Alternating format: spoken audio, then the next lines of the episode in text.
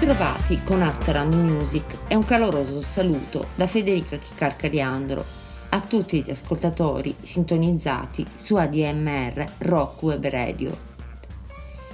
L'avventura artistico-musicale di oggi ci porterà a conoscere la figura enigmatica e controversa di Marilyn Manson, cantautore, produttore discografico, attore e pittore americano, frontman della band che porta il suo nome di cui è stato fondatore e unico membro stabile. Brian Warner nasce nel 1969 in Ohio, in una famiglia con ascendenze polacche e tedesche. Fin dall'infanzia conduce una vita piuttosto movimentata, descritta nell'autobiografia La mia lunga strada dall'inferno, ove racconta di una famiglia disfunzionale e borderline delle perversioni sessuali del nonno, la cui cantina è descritta piena di riviste porno, film a luci rosse e biancheria intima da donna.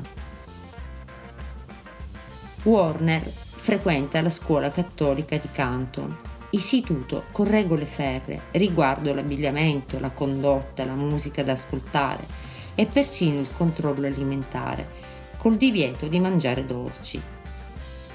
Gli insegnanti incutono terrore agli allievi con la predizione dell'Apocalisse. Il giovane Brian arriva a odiare la scuola, al punto di tentare di farsi espellere, spacciando dolci, producendo un giornalino porno satirico, vendendo nastri con brani rock di Alicia Cooper e Black Sabbath, fino a infilare falli finti nel cassetto della maestra. Quando con la famiglia si trasferisce in Florida, Brian riesce a convincere i genitori a mandarlo in una scuola pubblica, dove conseguirà la laurea in giornalismo. A vent'anni Brian Warner comincia a scrivere articoli a tema musicale per la rivista 25 Parallelo, grazie ai quali incontra e intervista molti musicisti con cui la futura band si sarebbe poi confrontata.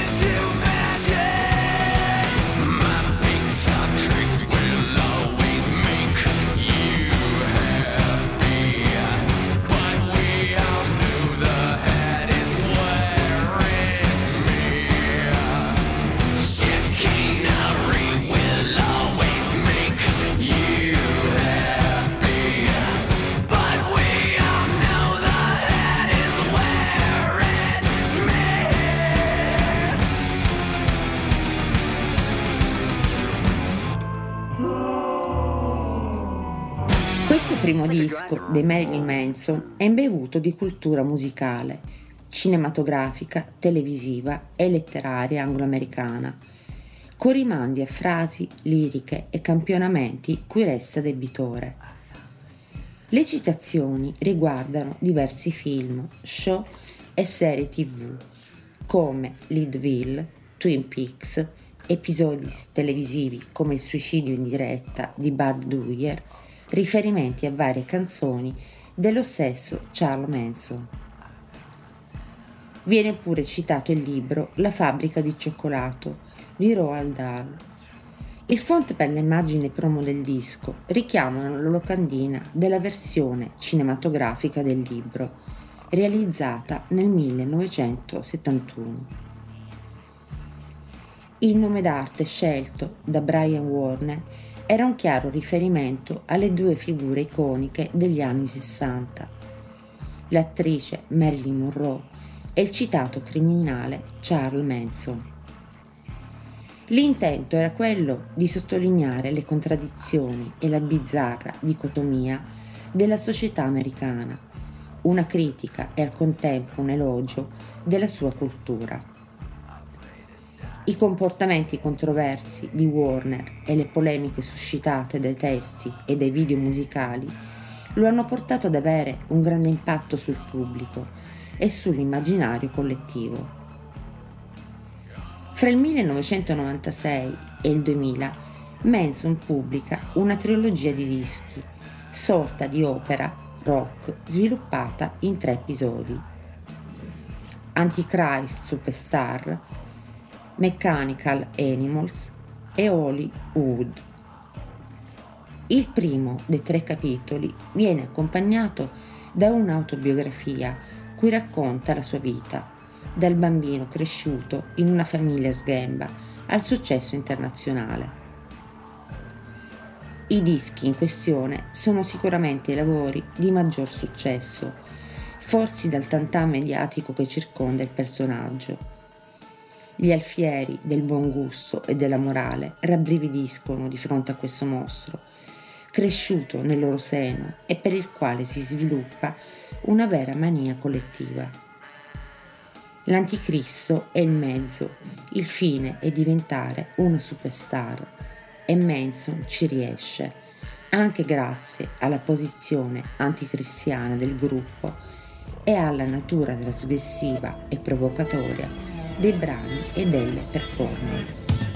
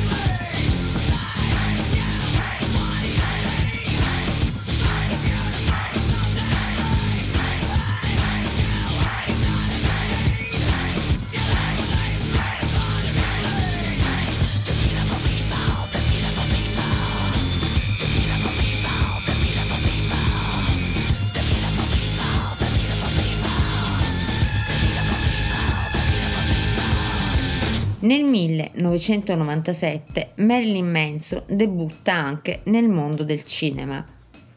Interpreta un attore porno nel film Strade perdute di David Lynch. Inizia un periodo in cui sembra rallentare l'attività musicale, reticente alle pressioni delle major discografiche che vogliono capitalizzare il personaggio manifesta apertamente la volontà di dedicarsi all'arte, spostando la sua attenzione sul cinema e sulla pittura.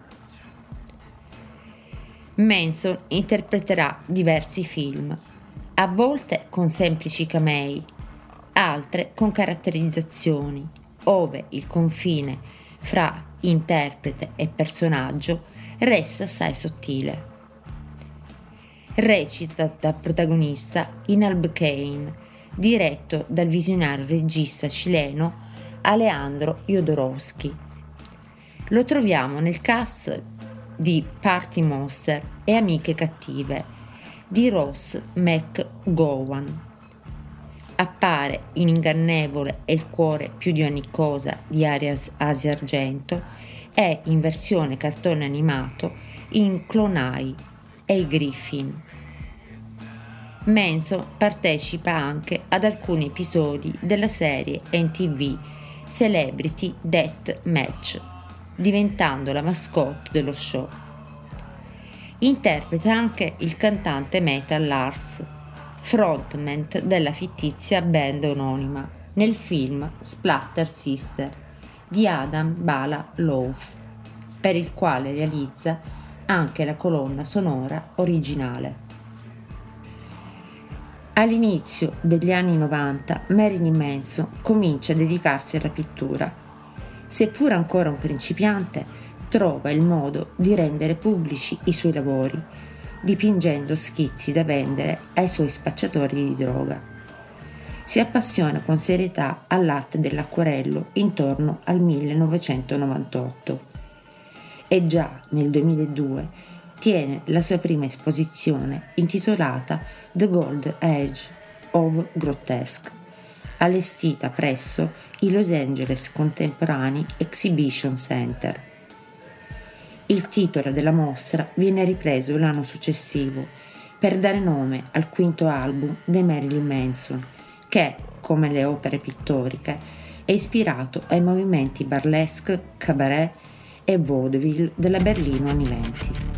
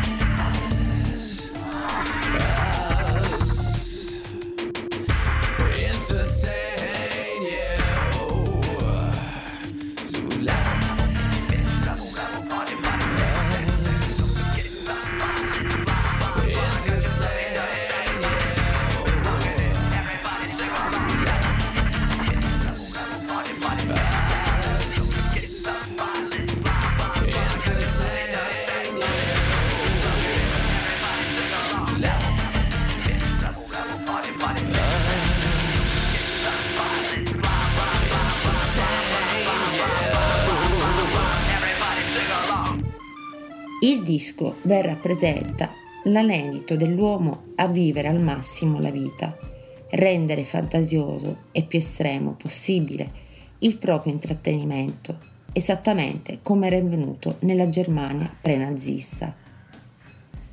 I movimenti culturali e artistici come il surrealismo e il dadaismo, la vita del marchese de Sade e il teatro del grottesco sono stati anche il culmine della collaborazione fra Manson e l'artista austro-irlandese Gottfried Elnwein. Oltre che per l'artwork dell'album, la coppia collaborò a diversi progetti ad esso associati, creando apposite installazioni artistiche multimediali che finiranno esposte in molte gallerie, tanto in Europa quanto negli Stati Uniti. In quegli anni Marilyn Manson inizia a lavorare anche un proprio film, Fantasmagoria, le visioni di Lewis Carroll, horror fantasy sulla vita e le idee visionarie dell'autore di Alice nel Paese delle Meraviglie. Il film non vide la luce, ma testimonia come il periodo attorno a The Golden Age of Grotesque e sia stato uno dei più creativi della vita di Manson. Anche nelle arti figurative la sua attività non conosce soste. Nel 2004 organizza una mostra itinerante fra Parigi e Berlino. L'allestimento si intitola Trismegistus, nome attribuito al dipinto centrale della collezione, un Cristo a tre teste, realizzato su un pannello di legno proveniente da un tavolo da imbalsamazione. Manson lancia anche un proprio movimento artistico denominato Celebration Corporation, per il quale conia lo slogan Venderemo la nostra ombra a quelli che ci stanno dentro. Proprio come in musica, anche nell'arte figurativa Manson affronta tematiche sessuali, di satanismo, religione e morte i suoi dipinti evocano spesso il confronto con l'espressionista tedesco Egon Schiele, sebbene il mezzo preferito da Marilyn Manson sia l'acquarello piuttosto che l'olio.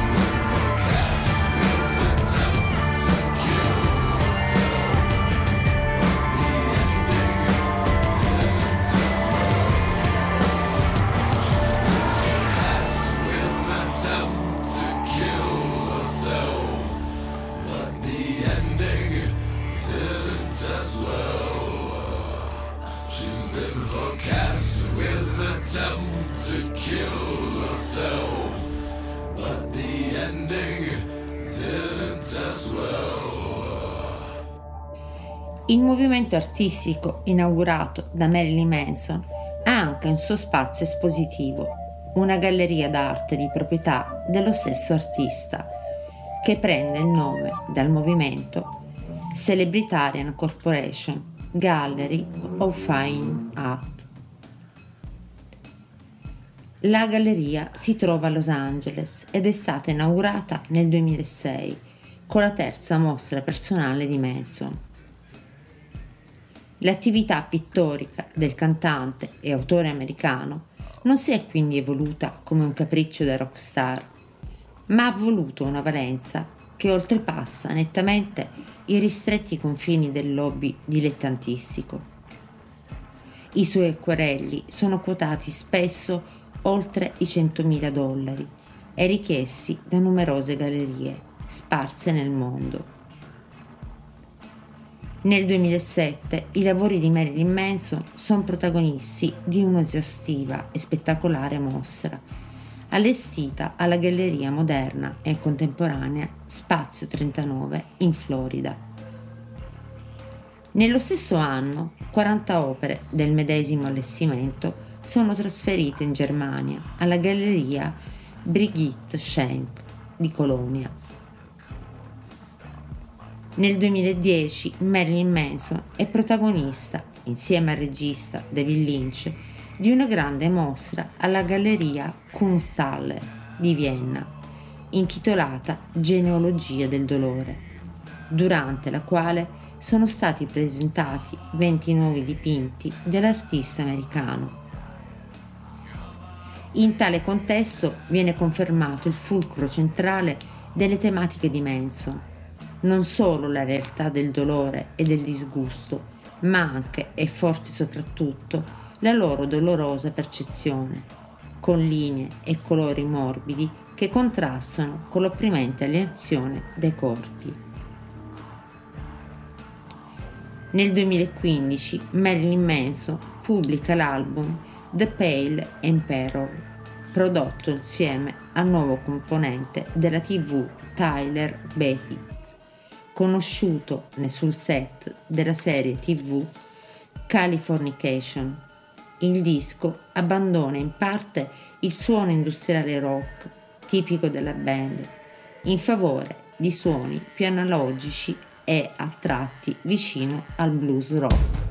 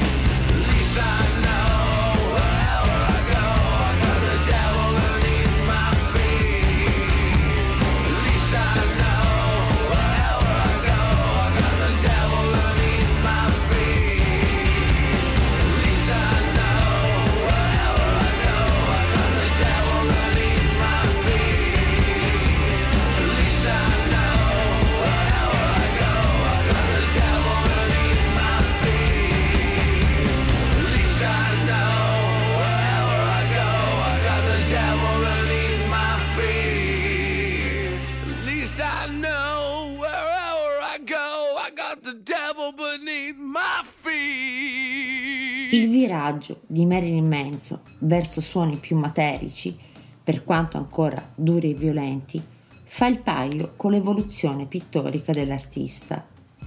Lo stesso artista ha sempre sottolineato come la sua creatività figurativa non può essere vista separatamente dalla musica e dalle performance live. La pittura di Manson è quindi una forma espressiva che va di pari passo con tutte le altre sue forme di arte.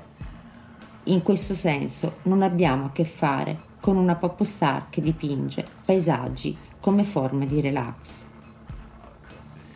Appena lo spettatore incontra la sua opera pittorica, comincia a sentire una certa sensazione di inquietudine e disagio. Quelle immagini restano a lungo negli occhi e nella testa proprio come le esibizioni sul palco. Un elemento caratteristico delle opere di Menso è la divisione ricorrente tra violenza ostentata e fragilità raffinata e sottesa. Gli acquerelli sono in netto contrasto con i temi che predilige. I critici d'arte citano Egon Schiele perché egli, come l'artista austriaco, evidenzia l'oscura alienazione dei corpi, solo ammorbidita da linee e colori delicati. Una rappresentazione plastica del contrasto fra linee e colori morbidi da una parte e durezza di volti e corpi dall'altra è l'autoritratto intitolato Infinite Darkness, frutto delle estenuanti session di pittura durante il lockdown è utilizzato nel 2020 come copertina per l'album We Are Chaos. Dopo una serie di dischi non imprescindibili, ora che non è più l'anticristo mainstream, Brian Warner si concentra al meglio sulla creatività e la musica. Anni prima, sul set di un'ennesima serie splatter televisiva, Manson aveva conosciuto il cantante country Shooter Jennings, la cui presenza in cabina di regia garantisce al disco una netta sterzata nelle sonorità. Le canzoni sono una specie di galleria delle cere, un ingresso guidato nella camera degli orrori di Marilyn Manson.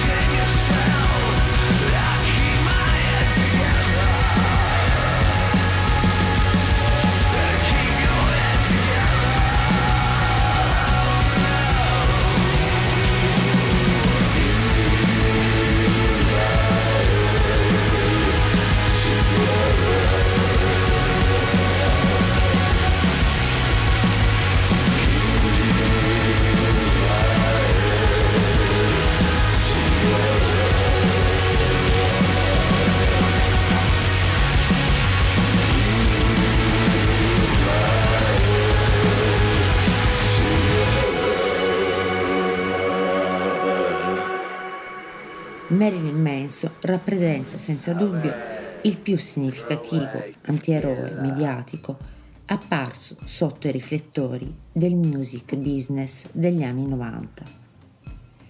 Il suo è un caso esemplare di personaggio che, se all'inizio è risultato realmente disturbante per il successo fondato sullo scandalo, si è poi trasformato in una maschera quasi innocua perfetta espressione del cattivo gusto e dell'ipocrisia dello show business.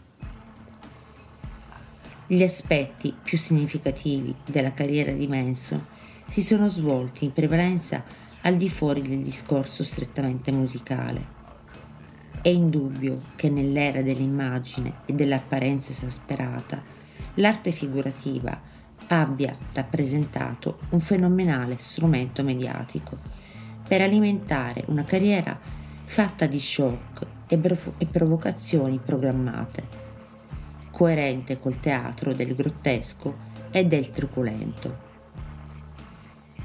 Per quanto dotati di un imprescindibile valore intrinseco, gli acquerelli di Marilyn Manson hanno giocato un ruolo non secondario per alimentare le provocazioni. I quadri del cantante americano sono stati organici e funzionali a far emergere i contrasti esasperati del personaggio. Da un lato animatore di scandali per le masse di bigotti e finto neomoralisti, dall'altro una vera rivelazione per giovani ascoltatori che, eleggendo Menso, loro idolo, hanno avuto finalmente a portata di mano un modello di cattivo, trasgressivo e pericoloso, pronto ad assecondare ogni aspettativa.